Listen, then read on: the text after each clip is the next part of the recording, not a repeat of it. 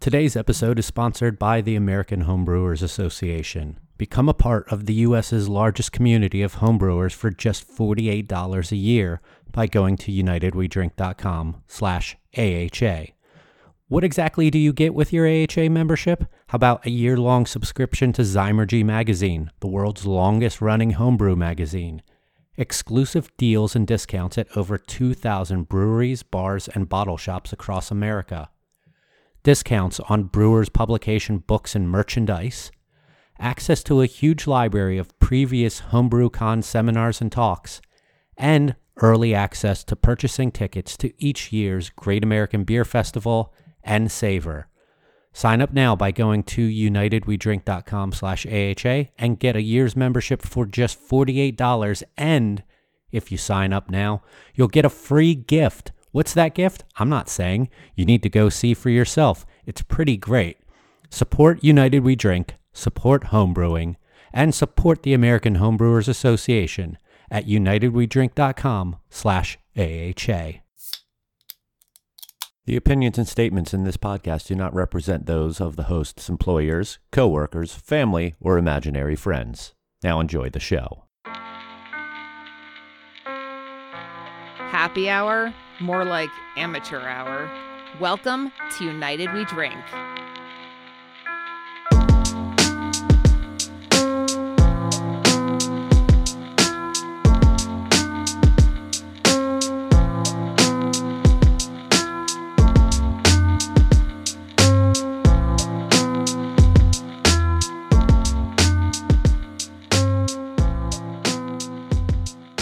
Hello, everyone, and welcome back to the only podcast that wouldn't be sponsored by Jeppson's Malort. Welcome to United We Drink, right here on UnitedWeDrink.com, as well as wherever fine podcasts are found. Uh, my name is Mike, and I don't like Jeppson's Malort. And I'm joined by my two co-hosts who do like Jeppson's Malort. First is the man who probably started the whole Florida train on Malort. Take it for what it is. Phil Palmisano. Cannot take responsibility for being patient zero on this. Uh, we also have the now unofficial spokesperson for Florida, Jeppson's Malort, Joel Codner. and truly seltzer lemonade. If any of these do want to be official sponsors of the show, hit us up. We're also joined here on our very special first anniversary show by good friend, compatriot, uh, industry peer, Mentor, fellow Jeppson's Malort hater, along with me. misanthrope. Yes, Kevin Abbott. Yeah, this is disgusting. and I don't like my I I didn't like myself before we started drinking this and I like myself less now. That Welcome is to the podcast. But I'm going to get through it. we're hopefully all going to get through this. Uh, apologies in advance if the quality of this episode is not very good, because we're actually in person recording on one microphone at my bachelor party. And uh, yeah, so fuck it. Uh, there's there is sitting on this table four airplane bottles of Malort the anti-hero Malort uh, from Revolution and the bourbon barrel aged Malort. Phil, do you mind to fill people on, fill people in on what you think of all of the Malortness going on? well, I think it's magical. Um, It's, the- a, it's a Malortian. the- the It's a complete bottles, Malortian. Those are great for when you have to go to the bathroom and just sneak a quick drink. you know, It's- it gets the job done. Uh, the uh, the bourbon barrel aged is nice. It's got a nice uh, little sweetness to it. Sort of counterbalances the uh, the bitterness. Uh, and I, the Revolution, Joel, you brought the Revolution bottle. I, I'm I'm impressed with it. Yeah, thank you to John at Revolution for hooking this up. I think this is two episodes in a row. I've thanked him for an amazing beverage. Uh, Kevin's not the biggest fan. I love it, like I've always said, because I hate myself. And uh, I am. I, I did bring the mini bottles. I'm, I'm curious. You know, they are airplane size, but I wonder if this liquid in particular is allowed on flights. I don't think it's supposed to be allowed in this country. I'm, I'm pretty sure. Uh, when uh, Mike said that you guys are going to be bringing these, I was like, yeah, that's great. They can leave them outside. like if they want to go outside to drink it, I, I won't have it in my home. Of course, I love you guys, so you know you can bring in any, you know, rocket fuel slash liquors that you want to drink into my home anytime you want to. Fun fact: Did you know it's kosher? I do now. I just found the kosher logo on it. It's pretty amazing. Uh, fu- a fun fact Phil thinks that this has something that can cut the bitterness in it. Uh, it's definitely true. Uh, so we are celebrating two things here tonight. First, and probably the least important, is uh, my bachelor party. Uh, as I get get married in a couple weeks, but this is the show's first anniversary of its reboot. One year we have been back at doing this um, podcast. Is J.J. Abrams still attached, or is that like it been passed off Well, to the? it got passed off to Damon Lindelof and Carlton Cuse. They're Okay. You know they wanted to do a time travel thing, and we we had to let them go after I, I understand. But we still got a hatch coming up at some point. Um. Oh, oh! Did I just spoil something? I think you did, but you know, listen, they'll, they'll forget. There's numbers. Um. So one thing, I actually, you know what, Kevin. Yes, Not a lot of people know you. I didn't give you a great uh, introduction. I think a lot of people know me. Maybe not a lot of people listen to this podcast, but a lot of people know me. And you know what? People like me, Mike. Okay, for your I. I like you plenty. And you are involved in this industry. And I didn't give any praise or accolade to what you do in this industry. Do you want to give a little bit of information as to where you are at, who you come from, where you're going? I think you should tell people. I don't. I'm. I'm. Who do you come So Kevin, Kevin was born in Detroit, Michigan, in uh, 1979. I'm not that old. 1981. Anyway, uh, no, Kevin is the director of operations. that's my At- title. yes. Barrel of Monks Brewing Company in Boca Raton, Florida. We are at his house in Boca Raton as well. He is hosting this quasi socially distanced uh, bachelor party for me. He is my best man. Phil is drinking Malort out of a martini glass, a stemless martini glass, if you can picture that. Hashtag proper glassware.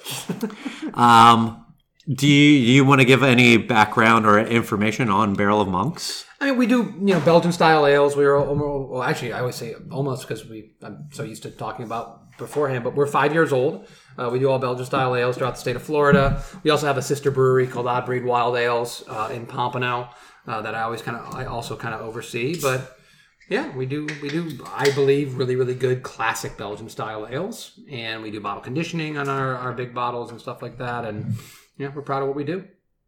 Awesome. Yeah, big all big fans here. Phil used to be coworker with you Yes. at one point, and uh, we're And all and we, we used to be co-workers at a, a previous brewery. a previous So brewery. This is a very incestuous group. Yes, We've all been, we've all had our fingers in a lot of pies. I love that Kevin doesn't listen to this show, but he already knows the uh, trope of uh, not mentioning by name the previous brewery. Uh, so thank you for keeping up with the Joneses on you're, that one. You're welcome. I had no idea, but I'm happy that I stumbled into that. Uh, besides Malort, what are people drinking? Phil does he's he's chasing down uh, his Malort with bubbly I water. believe this is a Polar raspberry pink lemonade. ah Polar. Uh, that's uh, that's quite lovely. Uh, just not enough bitterness for me in the Malort. Uh, That's a good combination. Kevin is doing High Low, the new soon to be released uh, low calorie, low ABV IPA from Cigar City. I'm digging this. And I went from Malort in Chicago to Milwaukee. Got some Miller High Life. And I just cracked open Golden Delicious from uh, Captain Lawrence. Can can you please pour some of that in this glass so Yes. I am not tempted to pour more Malort in my glass? Yes, yes, I can. You should cuvee. Thank you. Thank you. Oh God, life is. Oh, what am I? Things are looking up, guys. Things are looking up. We have the cuvee. Here, you The gotta bear- go a little OG. The Ah, that's- There you go. just a splash, just a now I know splash. you're trying to kill me. Just for the homies. Um, this is going to be a shit show of an episode, no doubt. Uh, so, any of you who are tuning in to hopefully learn about um, safety or shelf life of beers or how say, uh, IRI data, sorry, uh, that's not going to happen here. Do you talk about safety a lot? Is that like a, a, a running We talked- segment? we talked Like about it on safety one episode, You put and- on a hard hat and some kind of They like it. vest They- or jacket. They like the safety. oh, okay. Yes, I, I like bright colors, and I like my eyes where they where they are still living. They're in my head. That's their favorite place. Uh, Phil hates talking about safety. Boring. He also hates. You really feel? He also hates that when he walks into his brewery, that the people yell at him to put on safety glasses. I'm good. I wear goggles. Protection first. Joel, Joel uh, shouted out goggles uh, last episode. Oh, those DeWalt's are amazing. They're ten dollar anti fog full visor like ski goggles, and they're great. They absolutely do not fog. I'm brewing in like a ninety plus degree brew house, and I mean, even when steam is coming at me, they're they're great. They're they're. I don't know why everybody doesn't have them. We've dropped so many brand names so far that you would think that this was all like ad placement in the show. This is this this is like a, a NASCAR car of podcasts. We just got emblems and logos and shit everywhere. So Ed Roberts is fucking thrilled. Yes. Like, But he can't listen to the podcast because we've only dropped the F word about four times already. and his kids can't listen to that stuff in the car. It's just not family acceptable. original disclaimer of the show back in the day. 100%. Um, so I I did pull up a little bit of data on the show because we we wanted to kind of go over oh how like what did we expect this show to be with the relaunch? How well did we think it would go? Um, did we accomplish anything? No, probably. Honesty is important. Yes, yes, it is. And looking back at the listens of some of our shows, I just want to real quick ask Joel and, and, and Phil, what episode do you think is our most listened to of all of our uh, episodes? We've done 27 full episodes, and we've done, I, I'm not even going to look, a, a number of minis. The minis are nowhere close to the to the full ones. I'm gonna guess mental health. Phil, I'm going to guess the one that I wasn't part of. which one was that? No, actually, I did mental health. I think I think mental health is uh, hands down our number one. Uh, oddly enough, no. Mental health is our sixth uh, most listened to.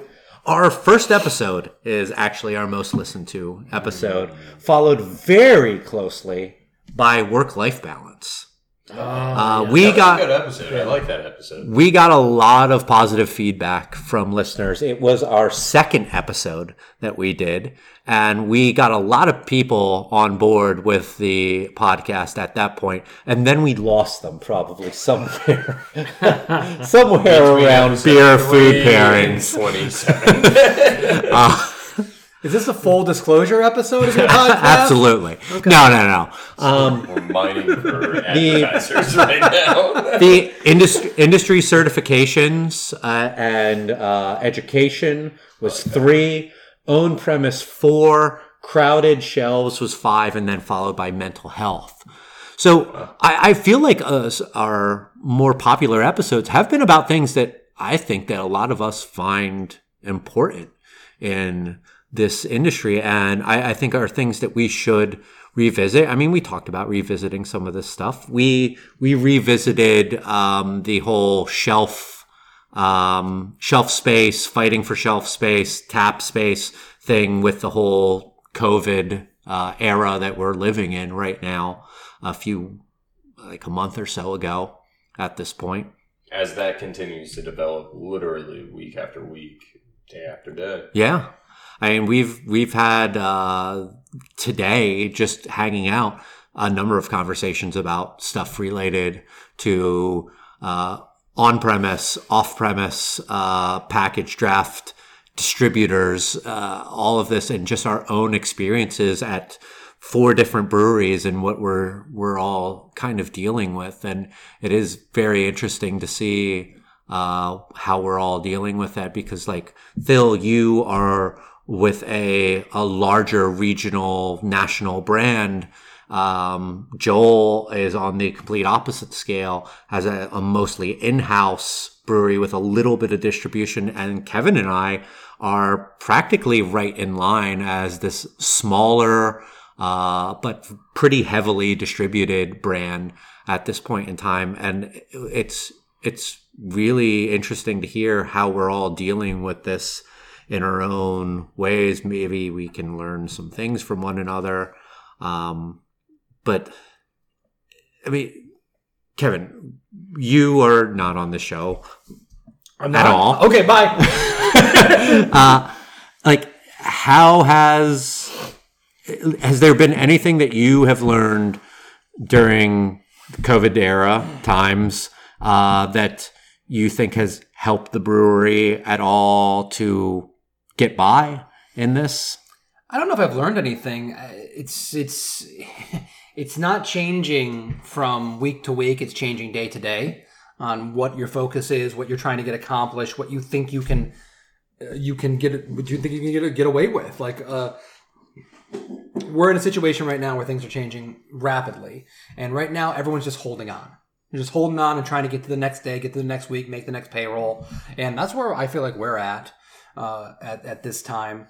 And talking with you guys does it gives me a little bit of um, uh, like uh, more of a rosy color because we're all here, we're all experiencing the same color, th- same kind of things. And I think at the end of the day, it's going to look very, very different than what it did pre-COVID. But we're going to all have to adapt to it. And I'm uh, kind of excited for those kind of changes. I mean, we know that we're we, we're already a packaging brewery, but we know that packaging is going to be a bigger part of what we are at the end of this year and starting in 2021. So that's one big thing that I've learned is that we've got to focus more on that. You know, we got to make sure that we can play in that sandbox. You're you're a brewery who already is different by most standards by being in a mostly or completely all Belgian brewery. So you have to come up with creative, unique ways already of making yourself seen in uh, this crowded market. So it, it, it is almost as if like you can thrive off of uh, playing in from uh, from a different perspective in this whole crowd. So you you're used to uh, trying to find a way to stand out. I mean, that's the challenge from day one. But the thing is, it's not even about being a Belgian brewery. Any brewery starting out from day one in the market that we opened up into five years ago was going to have the problem of visibility. Every single one of us. I mean, just across the board. Do you exist? Where are you at? Is the biggest problem that we all have because there's beer fans out there and they'll find you if they know that you're around. If you make good product, I do believe that it matters uh, and it's important but the visibility problem is everything. It, it, it's from day one. It was the, it was the the main goal. Five years in, it's the main goal. During COVID, it's the main goal. Visibility, visibility, visibility. However you can do it, whoever you can pay, uh, whatever you can do uh, to get the right people in place to make that happen. Uh, Joel, how how are things holding up for you in prosperity right now? Right now, we're working on you know securing our food license. Um, looking at doing a little bit of renovation in the tap room to kind of make a little area for food service, and um, you know back to to go only. So you know that's a bit of a struggle. Uh, it, it sucks to come on and be ready to rock, and then you know we kind of got to slow down a little bit. You know we still ordering ingredients, still making beer, still making things happen. Stuff is still going out into distribution, thankfully um, actually have some cans coming in through uh, some contract brewing in Orlando, which is really exciting. But uh, you know, it's still just such a scary, volatile time. I mean, you never know what's going to happen from one day to the next. And as people have seen in Florida, I mean, the DBPR is, is announcing regulations via tweet. So it's, or through the director of the DBPR's personal Twitter account at 5:01 on a Friday afternoon. yeah, and he's getting rightfully roasted in a lot of uh, social media channels. But, uh, you know, like we said, just we're doing what we can. And, uh, you know, our, our landlord was really cool. He helped uh, get a giant tent put out front so people can at least uh, enjoy a beverage outside socially distanced. Um, and uh, yeah, we're just we're, we're doing whatever we can and, and you know trying to keep the lights on. So uh, scary time for everybody, you know, big or small. Uh, you know, w- one thing that you mentioned there about having a beer outside socially distanced that uh, I came across this week uh, was to our friends in Texas who had their state uh, laws change, and this impacts uh, people like uh, Phil's um, Oskar Blues location and Deep Ellum. Uh, that they can know they used to be able to like sell beer to go and allow people to drink said beer on their patios and just hang out out there. That has been cut off. Uh, also, they have made it to where you can only serve on premise if you serve over 50% food and they are counting in your, uh, your alcohol sales, your distribution as well. So beer, not only beer that you sell in your tap room is being counted against you, but anything you sell out into the market is being counted against you as well. And that then can also help count against a restaurant or a bar who buys your beer as well from being able to be open for on sales premise. Like it's one of the most bizarre things in how many facets just selling one keg can impact multiple uh, establishments. Um, Phil, have you like? I know you don't handle Texas in your territory, but have you heard from any of your colleagues about the the stress of of said regulations? No, we uh, at, at least this week, uh, the main focus was just trying to uh, continue to figure out how to maneuver my territory in particular, uh, and you know that being specifically Georgia, Florida, Alabama, Mississippi. Um, Florida is keeping more than enough attention for me. Um, my counterpart over in Texas, I'm I'm sure he's trying to roll with as many punches that he can possibly deal with at this point in time. Um, you know, there's it, the reaction is similar to Florida, where it, when when you look at Miami, Miami Dade specifically pulling back indoor dining and uh, sort of the threats that we're starting to see coming from Broward County and potentially even Palm Beach. Everybody's paying attention to everything right now. And so at every state, just like beer laws, every state is going to be a little bit different. Um, every state's really handling this situation on premise wise um, a little bit different. And, and so I think you know, we're just trying to find the best way to maneuver with our specific teams and within our, you know, our, our company and our collective of, of breweries. And that I, I can't even begin to imagine the stress level someone like you goes through with with that sort of thing. Like you, I, I I, almost feel like when I think of uh, what's going on with us is just somewhat small time. But you like you have a ton of uh, you have people who work underneath you. You oversee uh, a number of states, and I, I got to assume that's such a stressful thing. And I'm I'm glad that you're you're rolling with it the the best that you can. I think it's par for the course because when you look at um, co my coworkers, my team members, as well as um, the the stresses that I'm dealing with, I don't think they're any larger or smaller than what everybody else at this table and within the state of Florida is dealing with.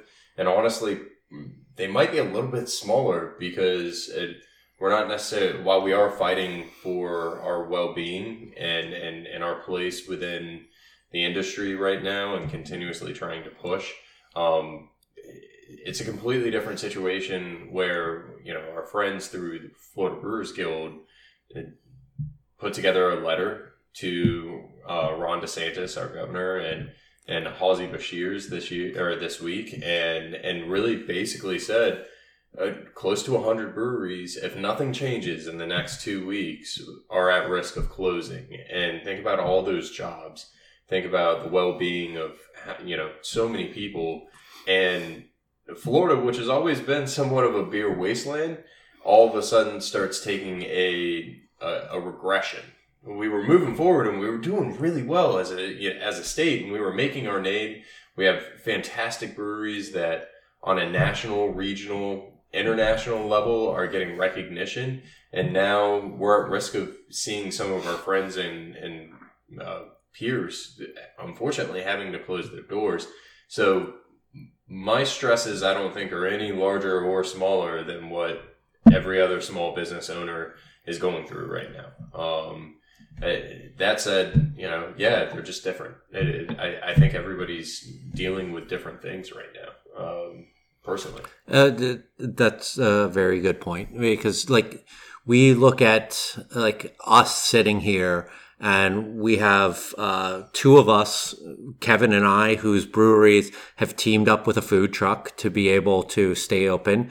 You have a restaurant at your Cigar City location in Tampa that allows you to stay open. Joel's brewery is trying to uh, obtain some sort of restaurant licensing in order to get back open. I'm I'm seeing a ton of our colleagues and our friends on Instagram, Twitter, Facebook, and all of that. Like some of them who have not opened back up because they don't have those options right now. Some of them have been able to do so. And I'm happy for all of them. And I'm hopeful that the ones who haven't yet are going to be able to find a way that to do so in the coming days and weeks so that they aren't a statistic uh, eventually and and I'm sure that this is happening in other states as well. And maybe we're not we're not hearing about it as much, maybe because we're we're just so consumed by what is going on in our own state or or We're- into the We're in a bubble. I mean, we're in our own little world. Yeah, 100%. It, it 100% is going on in all kinds of other places. Yeah. And has been now for months and months and months. I mean, th- these are these are very unprecedented times, but this isn't new. you know, we were having this conversation 5 months ago. And and honestly, it, it sort of full circle back to when when we started this podcast, and three of us were in very different positions and in very different positions. Oh, yeah. throughout the United States, um, working in different level breweries, and you had some experience in in PA that we did not have in Florida, and I think that when we when the original talks of this getting rebooted sort of popped up it was now we can look at this podcast not just from a Florida perspective, but we can really look at this podcast from an East Coast perspective or just And- an industry and, and, perspective. and yeah. industry. Yeah, hundred percent. And and start looking at the the craft beer business and the the beverage industry as a whole. And and hopefully moving forward, we get the opportunity to sit down with more peers across the United States and potentially international. Um, you know, and, and, and the silver lining, I think, is we found that we can actually utilize software a little bit better than what we were. Um, we can, we've done several social happy hours that have been great. I mean, I, I remember the last one that I jumped in on was going until 11, 12 o'clock at night and just people talking, like Yeah. literally from all over the United States talking with us and, and being able to connect and, and hear the stories from around the United States um, about the industry that all of us love at this table is pretty impressive. Yeah, and those those social happy hours, those uh, like virtual happy hours, if you will, were incredible. That we got to meet uh, listeners who are beer fans, uh, fellow colleagues in the industry, uh, that I've never met before, uh, like NASCAR or just fans? yeah, Ed Roberts. we knew him. I didn't know he was so into uh, NASCAR. Unfortunately, I'm, I'm not surprised. Go ahead. uh, but it, like that was a great way. I I, I feel of just the the things that initially brought me into and made me love this industry was the community and being able to talk with people who are fans who we all used to be and then industry people who we all are now. Like i, I loved talking to like people like tommy who is a big time industry vet at free state brewing in missouri and also love talking to Andrew, who is just a beer fan in Massachusetts. Like, great people who um, just are the reason that I keep on going. Like, anytime that I am doubtful about this industry, which happens, definitely happens, I can think of like the people who are sitting at this table with me and a number of the people who are listeners of our show who just seem to have the same kind of ideas as us and just want to be calm, cool, hang out, chill, talk about whatever while drinking some good beer and supporting industry. Uh, I I love that, and it it makes me feel a little bit better knowing that like I'm not alone out there, and that there are still good folks because we know that there are shitty folks out there.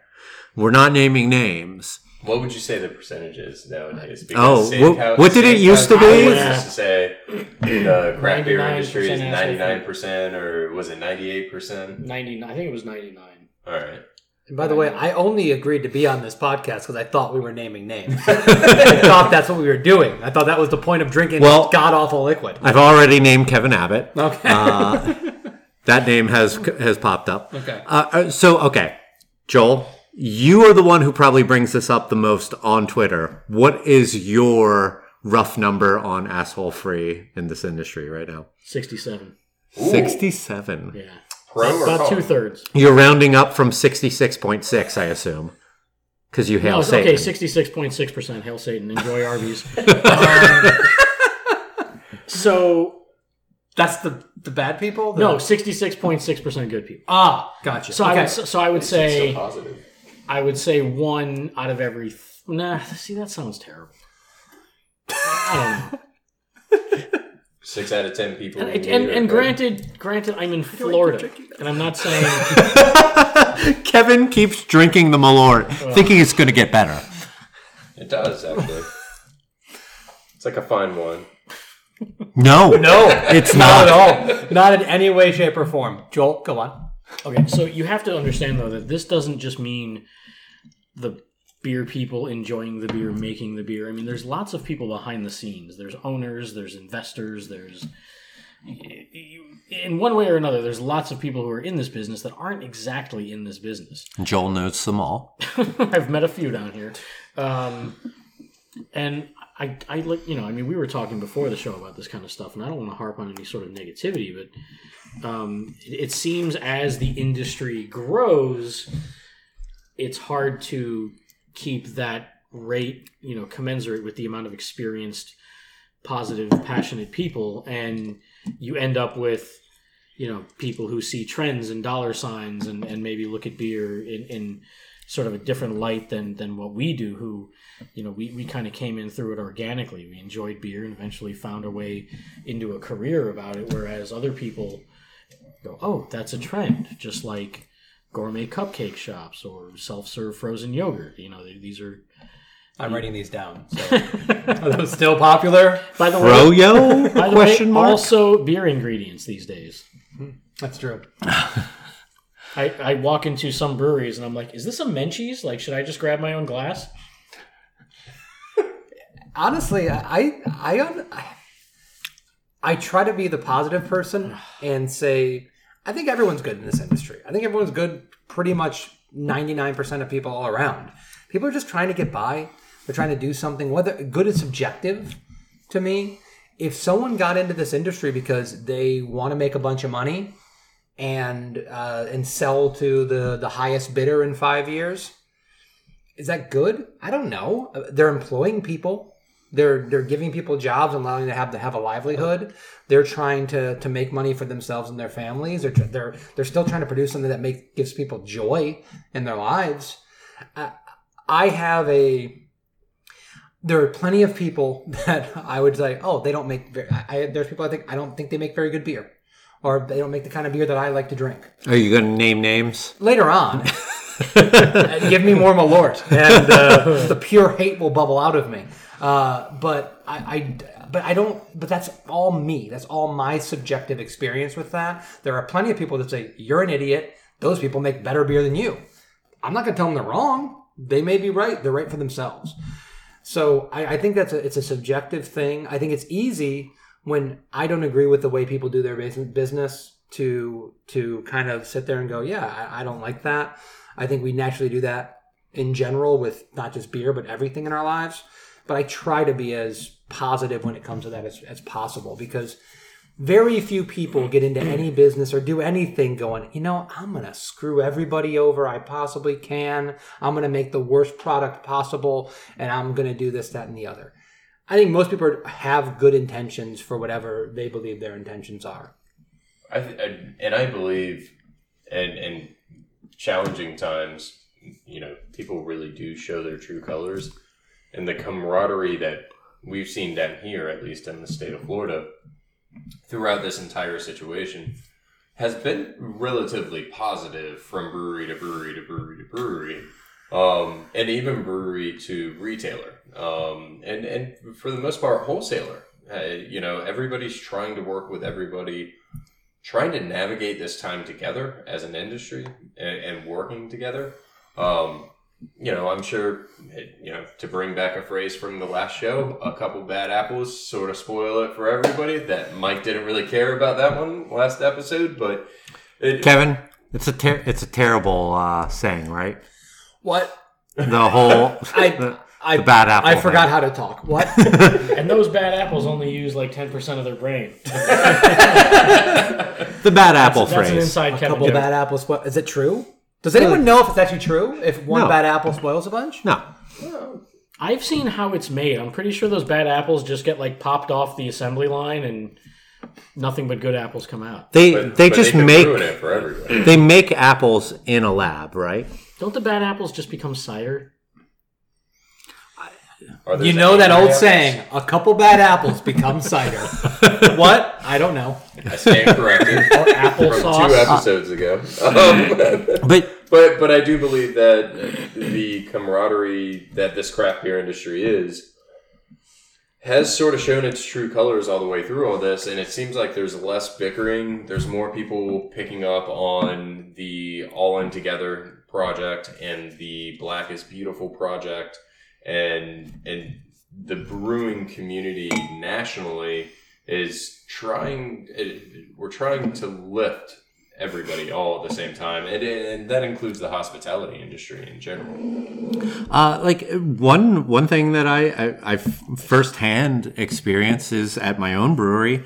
So we we're seeing this um, shortage of uh, aluminum cans, especially in the 16 ounce. Isn't it aluminium? Uh, correct, Kevin. On Thank some you. infomercials. Yeah. Um, so uh, our friends over at Civil Society have been having issues with getting 16 ounce cans. We had some in our own brewery that we weren't using. We did a, a small 16 ounce can run a, a month or- so ago, and that's all that we have right now. And we don't have anything else planned, so we we sold them the remainder of our stock just so they can can up some stuff and like it's it's nice to be able to help some people out who can utilize something that we're not really using right now. I remember when this whole thing started going down uh crowlers became an insane shortage but i know we've kind of caught back up with that. But i guess 16 ounce cans are short.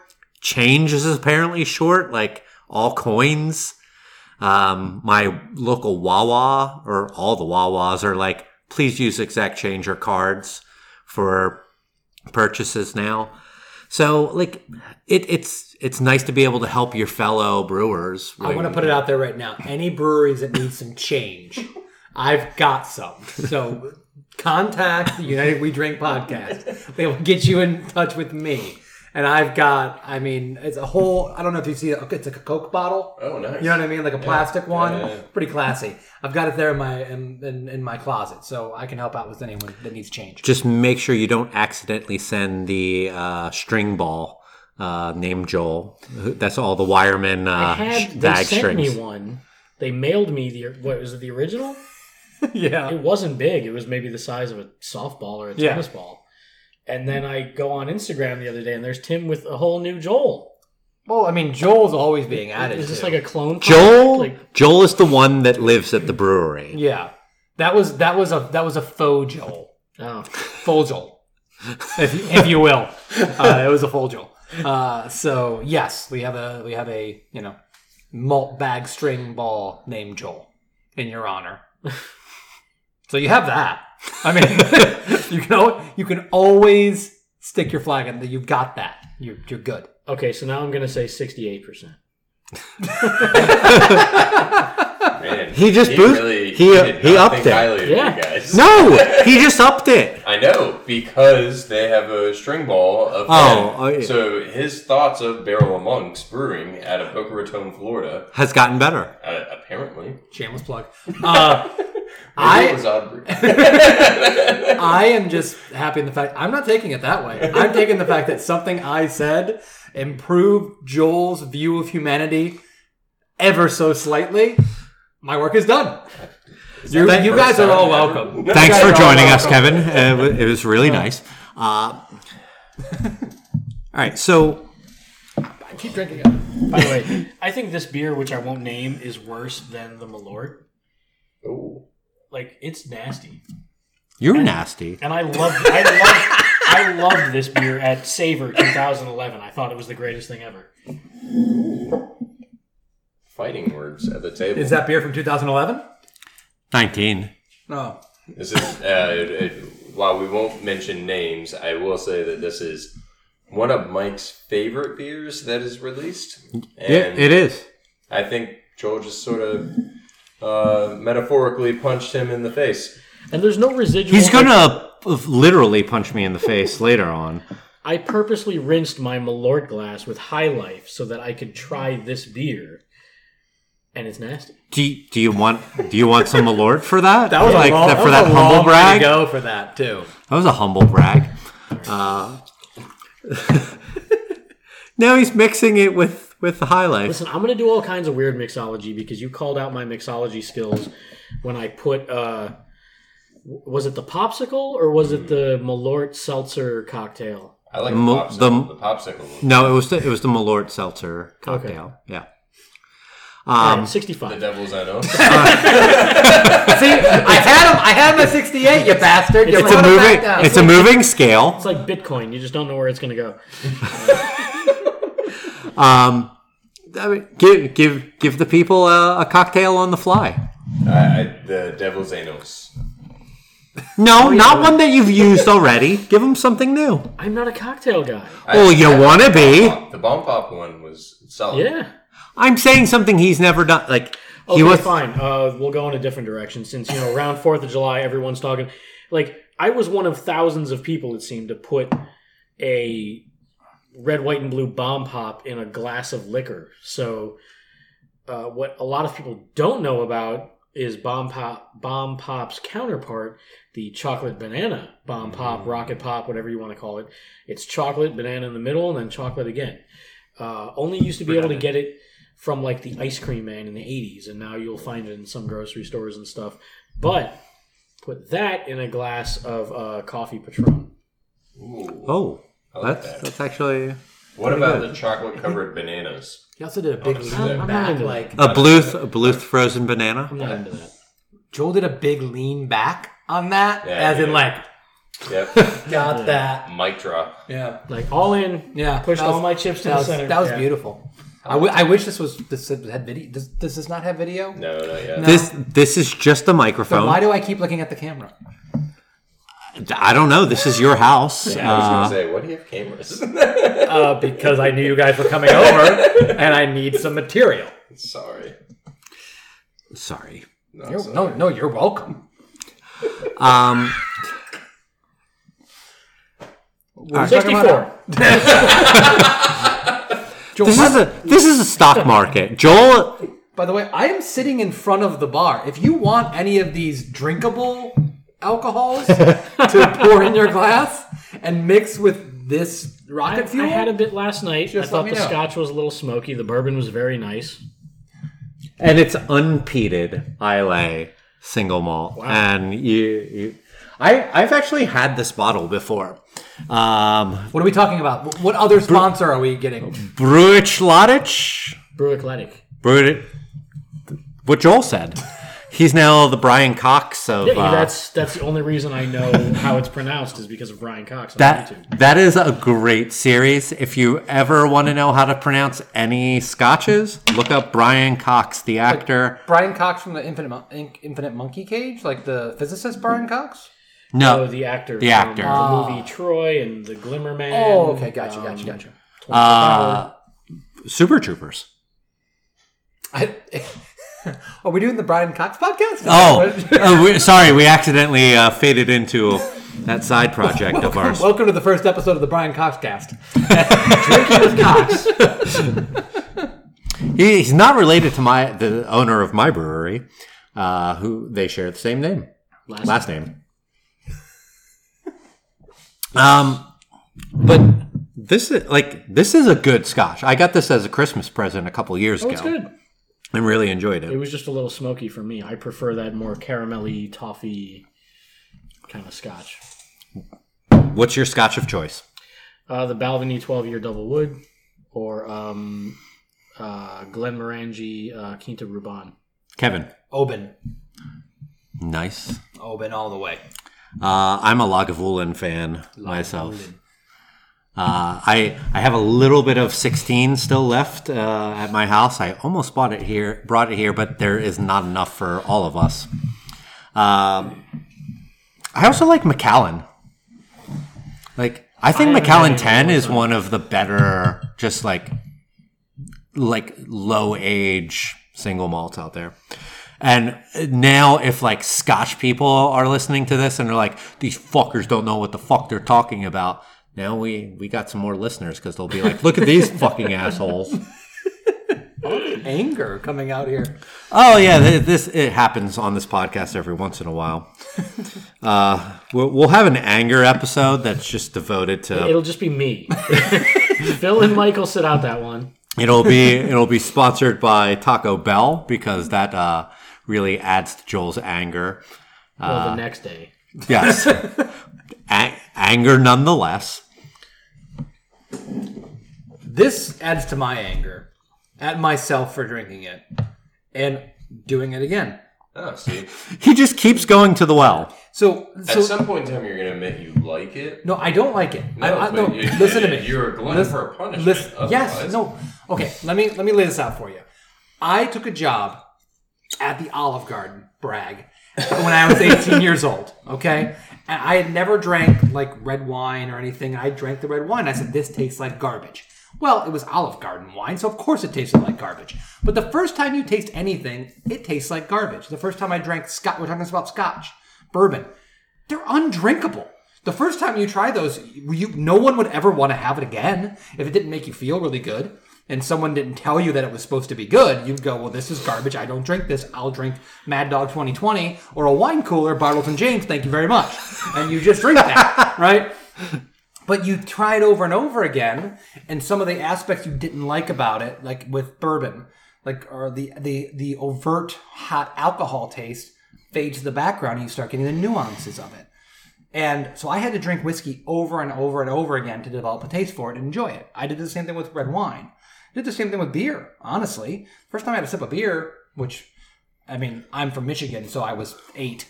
And uh, it was given to me by an uncle that said, uh, sit on my lap and have a sip of my freaking, you know, the Stroh's. But Well, this is taking a taking a dark turn. well, we're going back to the mental health kind of thing. We'll talk about me later. Uh, but you know, you have to develop a taste for these kind of things. So in my mind, at some point, I know this is awful. I know this is famously undrinkable. But there's two people here that I respect, and I asked earnestly earlier on. Do you drink this ironically or do you actually enjoy it? They both said they actually enjoy it. So I'm trying. I'm trying to develop a taste where I don't make a what- face when I drink it. What nuances are coming out at you that you keep going back for? Um, uh, violence, violence and anger are jumping out of the glass at me. Uh, but it's bitter and it it hurts. But maybe there's something else underneath it all. If Joel's making a cuvee out of two different bottles with a giant smile on his face, It's just- and I'm looking at him going, "I can't believe he's drinking that." I hurt. I I can drink Campari like straight up with maybe a little bit of soda. you just went cross-eyed uh, drinking that. Um, like this is this is a whole new level of anything. Does anyone know the story, if it's true, or know the story in general about Jägermeister becoming like a popular drink in this country? No. So the story is, and it might be apocryphal or whatever, but is that someone was at a bar and they were noticing these college kids asking the bartender for the most disgusting thing they had behind the bar to make them take shots of. And the bartender grabbed Jägermeister and they were drinking it all night because it was so gross and undrinkable. And he said, Well, that's something. And they bought the brand I was like, I, I, story I heard is that it was like the owners of Grey Goose or one of the vodka, the big vodka companies, bought the brand and started marketing it in that way to like college kids. Because if you look at the bottle, it doesn't look like anything that would be attractive to young people. This is nothing visually that's attracted to young people, but it was basically pushed as, I can't believe you're drinking this, but enjoy it, kind of thing. That could be complete bullshit. I have no idea, but I love the story because it's like it's it's it's it sounds like it could. I love the fact you have to freeze it to drink it because you want it to just completely numb your taste buds as it goes down. I prefer my uh, Malort at almost boiling temperature.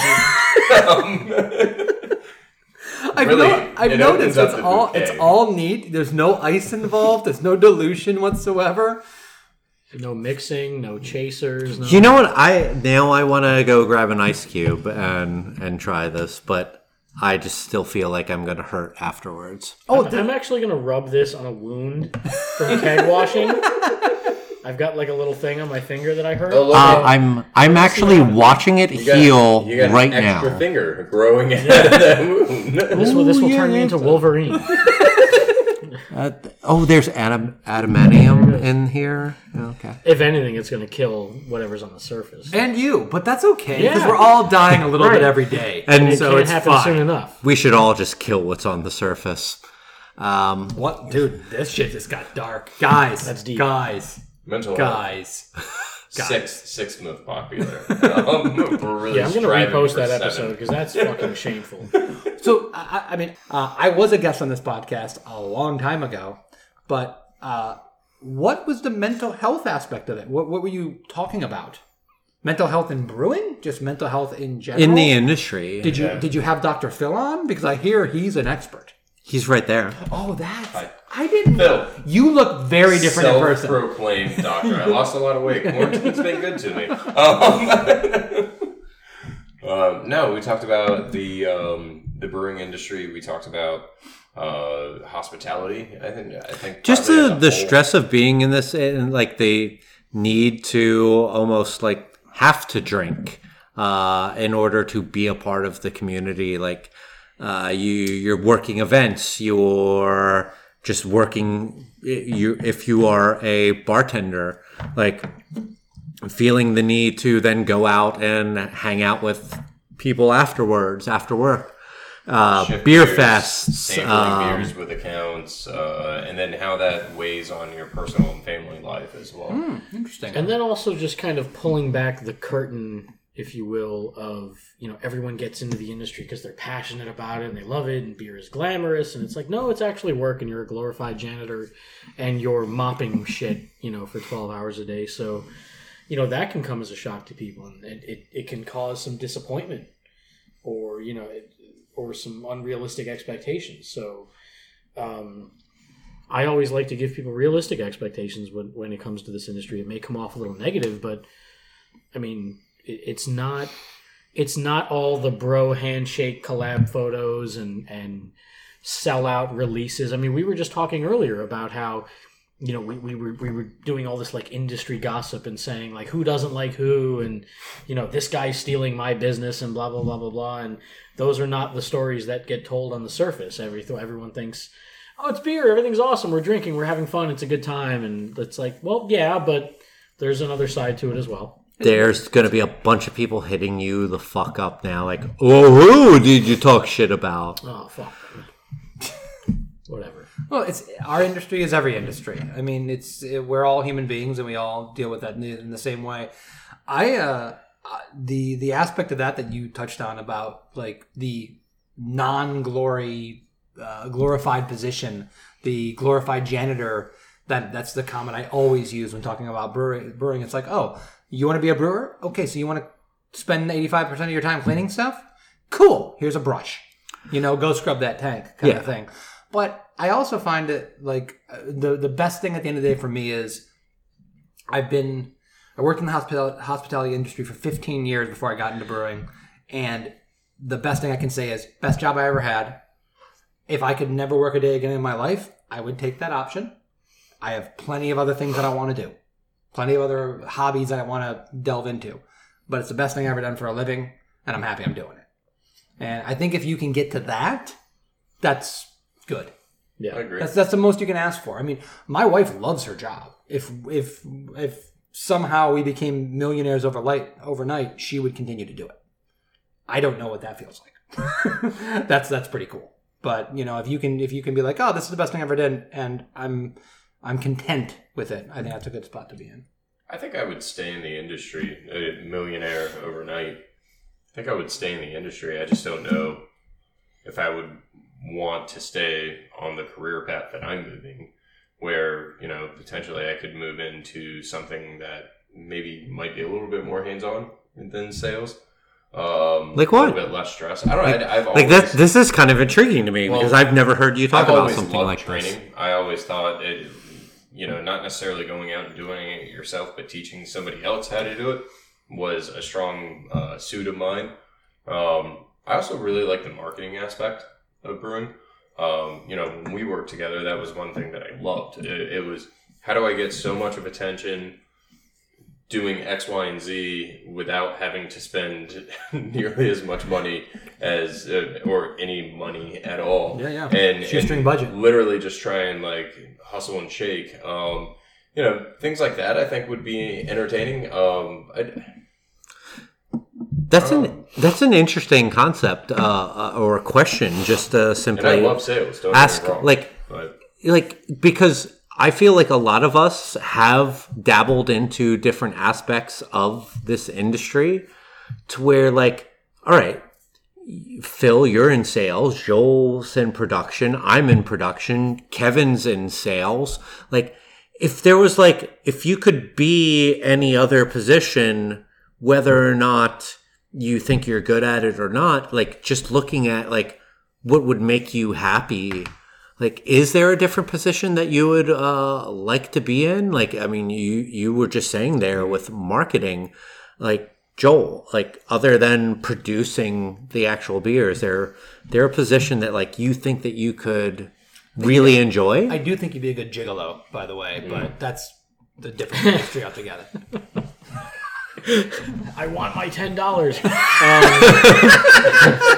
so, I remember posting something a long time ago saying, "I don't know if I'll be able to do this forever because obviously it's it's a physically demanding job." Mess you up. And right now I'm in the worst shape of my life. Three years ago I was in the best, and you know, um, it's and I could I, I it's a roller coaster for me. Like my my physical health is up and down, all all all all all over the place, and there are some days where I'm just like, oh, this is fucking just rough. Like it it's hard, especially in Florida. Like it's hot, It's humid. It, it, it's physically demanding, um, and it's it's also very repetitive. And I thought I thought to myself like you know sooner or later there's going to be a day where I just I physically can't do this whether it's you know just just because I'm old you know arthritis who you know whatever it may be and I thought to myself you know maybe I would love to teach this in some way not like I when I was unemployed for a little bit, you know, I, left my last job and people were like, you know, I had a few people going like, oh, you should consult. And it's like, no, I don't have that much experience. Like, regardless of whatever I've done here, um, I, I, I still don't have that sort of, you know, I almost feel like there's a conceit in it or, or, or an arrogance. Like, oh, I, I know so much, I'm going to consult. I'm going to tell everyone else how they should do their thing. Like, no, I'm, I wouldn't do that. But I would love to teach in some way. I do love training. I do love, uh, you know, every now and then we have like an intern come out and and you know kind of show them the ropes and stuff and i love explaining things and saying you know if you if you do this but you don't do that here's what's going to happen. And, and i love breaking all that stuff down. I really enjoyed teaching you know during the downtime when my kids school switched to virtual after covid started. So you know i, I do love teaching and explaining and just sort of showing people you know what um, you know how to do things and, and, and things like that. But to me it, it's a continual learning process. I've always told everyone there is no level 100 brewer even though i'm sure we could name tons of experienced brewmasters we know who probably do know everything. Um, you know i still think it's just a constant learning experiences with changing trends changing styles ingredients. There's always new hops being developed. There's always different processes you know new equipment coming out. Um, you know this this alchemator thing that, that strips beer and turns it into seltzer. I mean i didn't know about that a month ago. So there's always new stuff to learn and i'm always willing and eager to learn more um, and, and i love you know kind of training and, and, and teaching and stuff like that and hopefully instilling uh, some decent values here and there and and you know helping people kind of think about putting the beer over themselves. Um, you know because the beer doesn't care that it's your birthday the yeast don't give a shit that it's your wife's Science doesn't care about your feelings. yeah, the, the yeast don't care that it's your wife's mom's 70th birthday and you have to be some like no, like you the beer is going to do what the beer is going to do and it's up to you to try to control that environment as best as you can. So um like you know for all the jokes I make and some of the negativity I put out and some of the shit I talk like I still love this like it, it totally saved my life this industry. So um I I don't I don't want to get out of it. I never want to go back to a cubicle. There, there are times when it's like, yeah, it would probably be easier if I just fucking went to Publix and you know put in some time and became a regional, like you know, um, Assistant to the regional manager. yeah. But um, there is a real tangible result of your work in this industry, and it's very gratifying and rewarding. So. Um, I don't ever want to get out of it. It's definitely a volatile industry, and you're constantly adapting to new changes. Like I got out of computers and IT because I'm like, I don't want to be in fucking school every year getting new certifications and learning new operating systems. And here we are, like trying to keep up with new trends and new developments, and you know, so it's it's very similar. But um, you know, if you're going to ask the million dollar question, like, what if I, I won the lottery? I mean, I will disappear if I win the lottery. no one will ever fucking hear from me again. Um, you know, I'm definitely leaving Florida. I'll keep in touch with you guys, but uh, yeah, I'm going to be on a fucking Gonzo. milk carton somewhere. I have a, a close friend that actually says all the time, if I win the lottery, I'm going to disappear. Nobody's going to hear from me. My family won't hear from me. No one. I'm going to buy an ad on the Super Bowl, and I, every year I will just say, "Hey, I'm here. I'm okay. I'm alive. good seeing everybody. Have a good year." And then next year, run the same thing. Again. Um, yeah. I'll buy ads for the Puppy Bowl. And Ooh.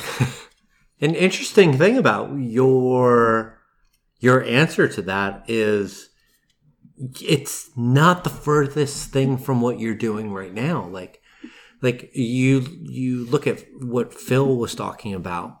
Uh, even what I would say, like I'm working in production right now, and I would love to be in a marketing role. Kevin, like not to give away the story, but like went from the production role to a sales role deals a good bit in marketing. Like, like there's some dramatic changes that can happen, and your your idea of like I, I still want to be involved eh, with like making the beer, production of the beer, and teaching, but but was the big thing that teaching and, and, and, like teaching other people about it. Like I, I think that that's I think that that's one of the best answers that I've I've ever heard for it. Is I feel that so many of us want to pivot from from one aspect to another. Like and, you know, like I'm not even trying to make a joke about this. Is is the, like we want to go into a different aspect because we want to learn it or we feel that it's more comfortable for us but you want to take the thing that you are comfortable with and that you know a good bit about and you want to pass that knowledge on to other people and hopefully help other people with doing what it is that you have already done want to do like or maybe even surpass it at that point and like that's one of the most commendable things I feel like I, I can I can say. Like I'm I'm I'm being 100% honest. Like, Like, stop grabbing his leg. stop touching him in this way. It's un- it's embarrassing. but on no, like I, I think that that is incredible to hear you say. Um, and I think that you are absolutely qualified to do such a thing because you, in the small amount of time that you and I worked together in a production environment of like of the brew pub, uh, like we worked together at, but I felt like we were all sorry, I said it. Uh, I'll bleep it. Uh, Our previous brewery. uh, at our previous brewery, we we were on the job learning at that time, yeah. and it was like who knows what the fuck. It's still, I look back at that and say, I don't know what the fuck was going it's on. still there. on the job learning, man. I mean, Yeah. everywhere we are is on on the job learning. But Yeah. uh, like working with you for the two three months that we were together is one of the best things that I've ever had in my life, and uh, I I I enjoyed that to all extents, and I will carry that with me. And I'm glad that you uh, you taught me some things, and I'm I'm hopeful that uh, we we get to do that again sometime in the future because you are a really good teacher at things in this. You learn from an awesome person who is sitting to my left here. Uh, I'm not good with directions. Well, I, I, I learned from all of you guys. I mean, you and Phil, I learned the simple idea that, oh, they left, you know, careers they were unhappy with and pursued something they enjoyed. Holy shit, maybe I can do that too. I mean, it really wasn't until you guys did that that I thought it was possible for myself to break free. I felt fucking completely trapped forever. I was in hell. And then, you know, fortunately I get to work under Kevin who, you know, really instilled, you know, not just the right processes and, and thoughts about, you know, how things work and what's, you know, the, the consequences of pressing this button or opening that valve, but just having instilling the right values like putting the beer first and and you know um, making sure that you know regardless of the guy who you know the- guy who signs your paycheck is going to come along and go yeah let, let's fuck with this beer even though you've already made three of the four total batches that are going into this tank. And it's like well what what is that going to do? Why why are we doing that on this level? What what, what does that mean? What we're not going to know what difference that made. And and and I think Kevin really helped instill that ability to keep people who want to fuck with everything honest. And I think that's what our, our, our previous brewery lacks. And and I think that's what every brewery needs, you know, someone to just say, Hey, like what what are we doing here? Like is this hold someone accountable. Hold Yeah, yourself well- accountable for what you're doing. yeah, everyone. I mean, everyone has a hand in it. Like I, I've always used the word "we" when, it, like, at my last brewery, it was a fucking brew pub. Eh, For most of it, I was the only person in the brew house, and we were fortunate enough to win some cool awards and shit. But I would always say "we." I, I would go up to the bartenders and say, "Hey, we won this. We," and they'd go, "No, you won." And I'm like, "No, this is we because you're on the front lines. You're selling it. You're the one who has to describe it to a guest who comes in. You're the one who has to hype it up and, and, and help us sell it you know, this is a, a collaborative effort from top to bottom. It doesn't matter if, if I'm the one physically making it, everyone has a hand in it. So everyone should hopefully be excited and, and, and hyped up to, you know, sell and, and, en- enjoy the rewards and, and all that stuff. So, um, you know, education is important and not everyone is like I was saying earlier. Like some people just kind of get into it because they see dollar signs, but don't really bother to do the homework. And, and that's just something that kind of bothers me. And, um, you know, so, like like if like sometimes when you go to some of these classes or these seminars, sometimes they're taught by these macro guys who only understand things from like an engineering perspective on a very large macro scale, and it just doesn't apply to the majority of small brewers. But there's the something to learn from them too. Oh, absolutely. Absolutely, Absolutely. to, to, Absolutely. to learn from them. those were the guys like when I went to UC Davis for the intensive course for a week. The very like one of the very first things the professor said was like, I you know I I'm sure you're probably craft beer people. I don't want to hear a fucking word about you know macro beer is horse piss, and he's like, I'm not going to tolerate that shit in this class. Because if you really want to talk about quality and consistency in their truest senses, those breweries are the one who truly have it, and uh, I I still believe that to this day. Respect.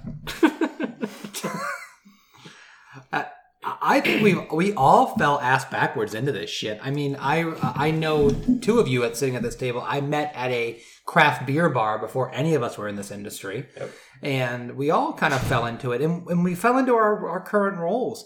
The only reason, and I'm director of operations at Barrel of Monks, is because someone who will remain nameless took a dream job at a incredible growing national now international brewery and someone had to step into the role and, and do some other things. Once again they'll, they'll remain nameless and they have a terrible taste in alcohol that they enjoy to drink but i had to step into that role uh, because you know someone needed to do it and i had to i had on the job training i had to learn it as i went and going from producing beer, making beer every day, having to run up and down those brew house steps, hurting my back, hurting my knees, till now I'm overseeing sales, tasting room, you know, freaking doing the books, doing running QuickBooks and running software in, in a way that I never did before. But you, find a way to do it. You know, if you if you you can think on your feet a little bit, you can do a lot of things if you if you put in the time and you put in the effort. Yeah, I also think if, if you pool your resources, you know, when when I moved from sales into more of that marketing operations position um, uh, at our our old brewery, um, I I relied on some of my previous coworkers and team members and friends from around the industry to sort of guide me and help me and sort of created my own path, which you know, hopefully that person that left gave you a little bit of a roadmap. Wait, who are we talking about now? I'm confused. But uh, but it, and and even as as our positions continue to change and grow, because they do, literally, they're that nothing is constant in this industry or most industries in general. Um, Especially with what we're doing right now. Yeah, Things are changing on a regular basis. hopefully you do have that pool of um, contacts that you can reach out to for different opinions. You know, uh, Mike, you don't have an operations background per se. Well, A uh, little bit, I- a I- little bit. at that one Sorry, brewery. At, Well, at our previous brewery. You're 100%. You don't have the sales background, but I can That come to you and I sa- can say, hey, sales one hundred percent. I do don't. you think yeah. about X, Y, and Z? And even without a sales background, it's sometimes I under- it's that refreshing take that somebody doesn't have. I understand certain aspects of it. Like I like one thing about the and when I went into uh, Copper Point right now, where I'm at, is uh, that the the thing that I told them is like I don't know how to produce wort, and I'm not I'm not a salesperson. Like I understand sales data. I I understand how to look at sales data and comprehend it and how sales kind of work, but I'm not a salesperson. Like you put me out in front of people, I don't fucking know what to do. I'm awkward as fuck. And I I still like but you'll host some awesome podcasts about beer and wrestling. Yeah, because I'm sitting with people who I feel comfortable around. I I just worked uh, like this year the Field of Beers and Jupiter Craft Brewers Festival back to back days, and it's the first time I've worked beer fests like that in a long time, and I realize I'm I've still never been good at this. Like people will come up and like try to like do like hey I'll have like this baby like and they give you doing finger guns. Oh yeah, but but people do that at beer festivals. They'll shoot you finger guns, and I don't know how to respond to it because I'm fucking awkward with people who I don't know. Is that where we're at now? Listen, I mean, you would uh, almost double it since both hands are being used for the finger guns. So wait, so are we down into the 30s now? Just so you know, you gotta Let's go just call it when you four. next time you do that. Make sure for the audio podcast you go pow pow pow. you gotta do that. Go ahead. But it's it, like I'm I'm not a salesperson, and you know what? Like to the people sitting at this table, maybe not the people listening. Like that was the way that I tried to get into this industry was by getting into sales and realized like no, I I'm not meant for that, and uh, like to piggyback into what we were talking about, like I'm working in production right now. I've worked on operations. Uh, I've worked with marketing. I've worked a little bit with sales, not successfully, but like I I, I want to be in the, the the marketing aspect of things because I love designing stuff. I love taking pictures. I love creating a voice and creating a uh, just a story that is going on for a brewery and that's what I want to do. I, I just want to I want to be creative with with things and I definitely can do that by being in production as well. And that's something that when I was in PA a year ago at this point that I was able to do um, and help be creative with Moss Mill Brewing that I give the biggest shout out to because I loved working there. Um, uh, I, I I love that those people and they are still fam to me. Um, like Joel gave me an opportunity to be creative as well, and I'm super uh, thankful of what he gave me. And like I'm still being able to be a little bit creative at Copper Point now. Like we're a little bit more of a production heavy brewery where we're at and but we get to be a little bit creative with some stuff in house. But to me, where I like to be, I like to be creative with my Adobe apps. I, I like to be creative with Illustrator and with Lightroom and Photoshop and with my camera. And uh, I want to create things like that and create stories off of that. I just I just took a picture a few days ago of just our tap room in the gloominess of a rainy day, which I love our tap room during the gloominess of a rainy day um, because I, I don't know. It's just it's picturesque. Whatever. Call me crazy. They're laughing at me. Sunset Heart Hands. But uh, shout out to uh, Carrie Designs who made an amazing tap room for us. I thought you were going to give a shout out to Gloomy Days. I honestly. I Shout out to Gloomy Days. um, but like that that's what I want to do. And I like if if I'm going to keep on being physically active in it, I'm not uh, against it. But as Joel said, like my body can't can't put up with that for that much longer. I'm a six foot one human being whose knees and back fucking suck uh, and have sucked since I was 18 and like lifting 55 pound bags and lifting kegs and all of that hurt. And I can't do that for very much longer. So I'm trying to find a place in this industry that I feel like I can be productive and I feel like marketing is the thing that I can, I can help do decently. Uh, I wasn't asked yet what I would do, but if What they would you do? if they could find a way to pay me to sit on my couch and run watch reruns of The Office, uh, that would be my ideal situation to transition to in the beer industry. Is that part of the beer industry? It's I'm sure not. you can find, I'd be I- So you would be I- assistant to the assistant. uh, yeah, I, I'd be drinking beer at that time. Uh, QA QC.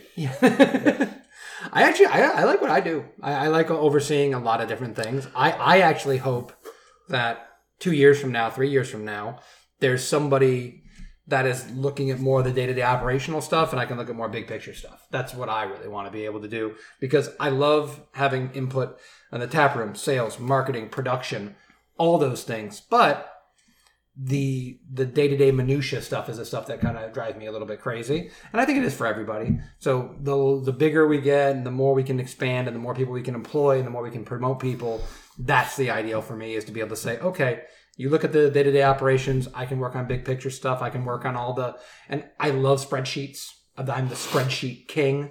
I'll put all your numbers together. I'll do all that kind of stuff. But there is a small part of me, actually a decent sized part of me that goes, man, if I can just get back to the days when I had to go in a brew house, get there at seven o'clock in the morning, be done at five, can't take my work home with me, can't brew a beer from my couch, but I can definitely work on spreadsheets from my couch. I can take sales and marketing and all that stuff home. It's a romanticized version of it because when I was doing it, it was killing my body and I was tired and frustrated and all those things. But part of me like longs for those those days of of of just not having the responsibility of making the brewery run, just knowing I did my work for today. yeah. Absolutely. Um, so I I think that about wraps most of this up. Um, this is where we would normally do last calls.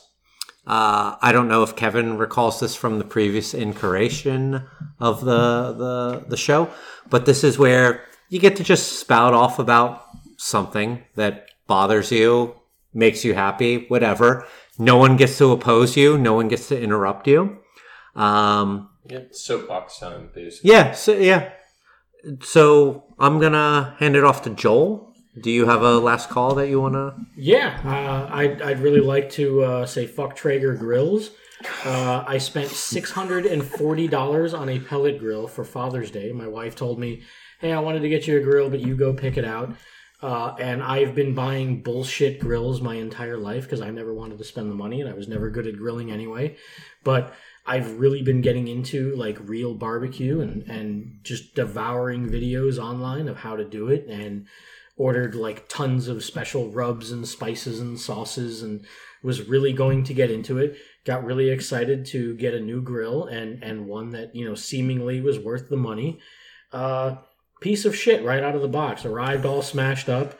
Had a defective auger motor that couldn't feed pellets into the uh, heating chamber properly they sent me a new auger motor which i had to reinstall myself and then when i fired it up for the first time last weekend uh, everything seemed to be going fine. You know, I had a rack of ribs and a pork butt going.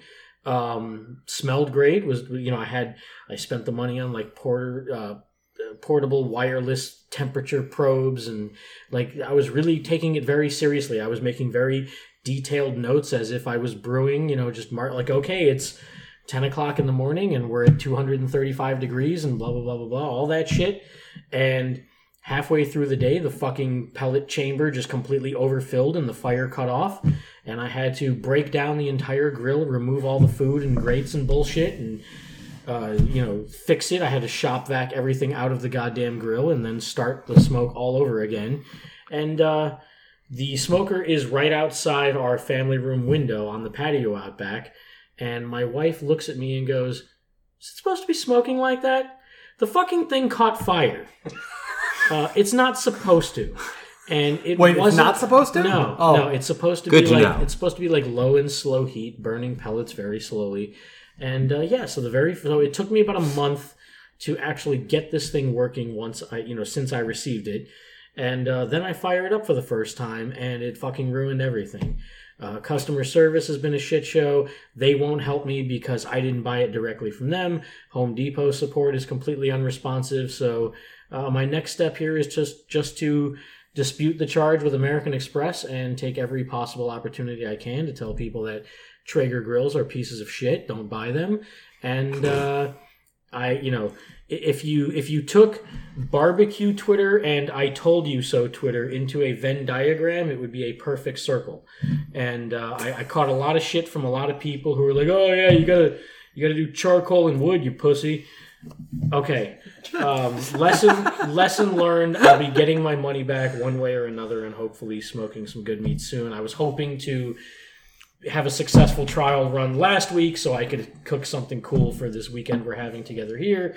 Obviously, that fucked up, but uh, yeah, uh, Traeger grills like sue me. I don't give a shit. Like twelve people listen to this podcast, so um, Is Traeger Grills a sponsor? You're not allowed to No, not question this. No, they sponsored the Joe Rogan podcast. Sorry, I'm sorry. I, I, just want- I want to know if they were a sponsor. not yet. that that's a last. Phil. Phil, you have the Um, last call? I don't have anything specifically this week, but I would like to say cheers to you. Uh, your wedding's right around the corner, and uh, Thank you. you for years of friendship and everything that comes with it. Good luck. Thank you. Best of luck. Kevin? Well, that's not fair. I was going to say something nice about Mike, and now it seems derivative. Uh, how about this? Uh, whatever you think about COVID 19, just be nice to each other. If you don't think a mask works, or you think that there's some kind of government conspiracy, or 5G is going to kill you, just wear a mask and just be nice. Just kind of be nice. It's it's not a lot of work. It, d- doesn't hurt you. It's it's not it's not bad. Just wear a mask and be kind. Yeah. Um, fuck Traeger Grills. uh, thank you to my BFFs for hanging out with me this weekend. Uh, it, it really means a lot to me.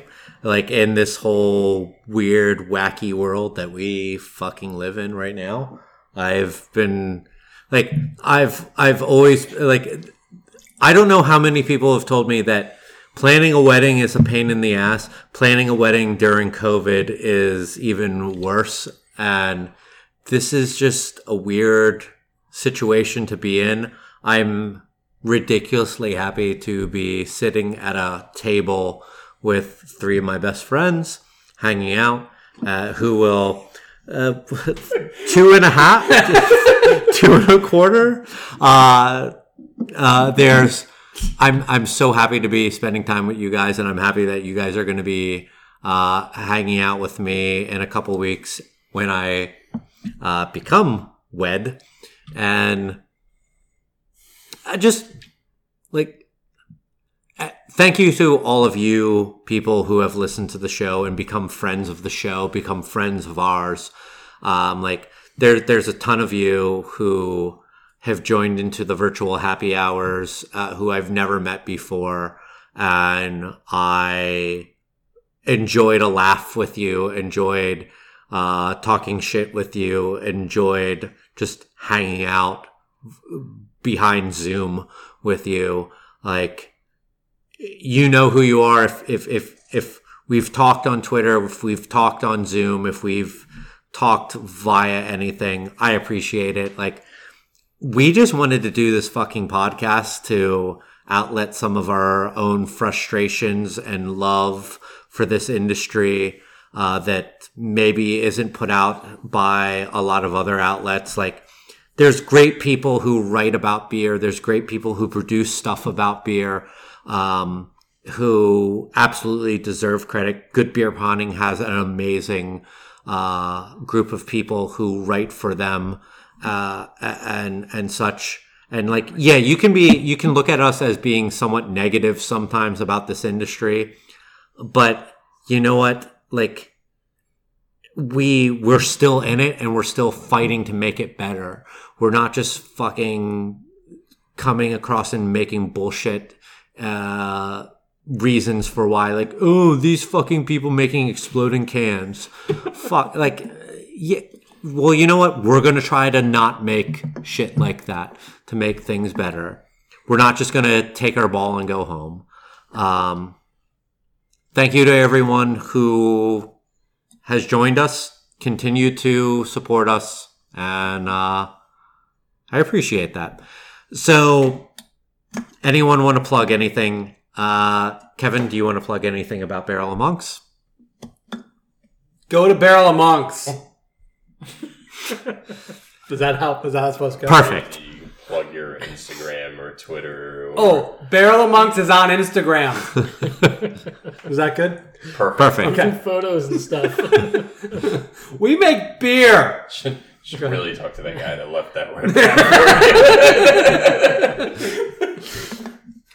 uh, you follow me at p palmasano77 on Instagram and Dos Birigos on Twitter. Florida DUH Brewer on Instagram and Twitter. And I'm at Mike Loves Beer on Instagram and Twitter. The show is at United We Drink on Twitter and at United We Drink Pod on Instagram. We're also on Facebook and our website, unitedwedrink.com. And you can find the show on all of the major podcast apps. And apparently, coming soon, Amazon Music will have podcast services, and we're going to be one of the pod, uh, first podcasts available on that service.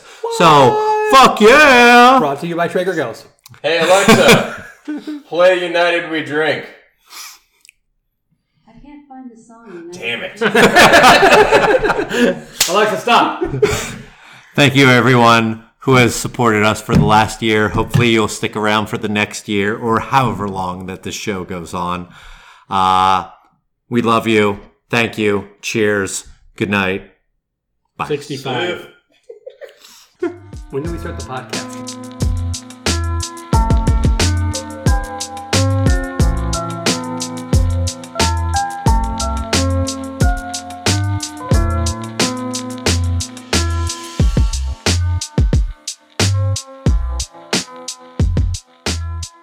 I don't even remember how we uh, we start the show. You usually do some intro. yeah, I didn't write any of that shit. Uh, Do you write a new intro for the show? usually, yeah. You want to take a moment to come up This with one? motherfucker never writes an intro for our show. We do You it should, all off the top you of should our head. improv. Just improv uh, an intro. Hey, everybody! Welcome back to United We Drink. It's our fucking anniversary. Explicit content already. Uh, no, uh, we'll.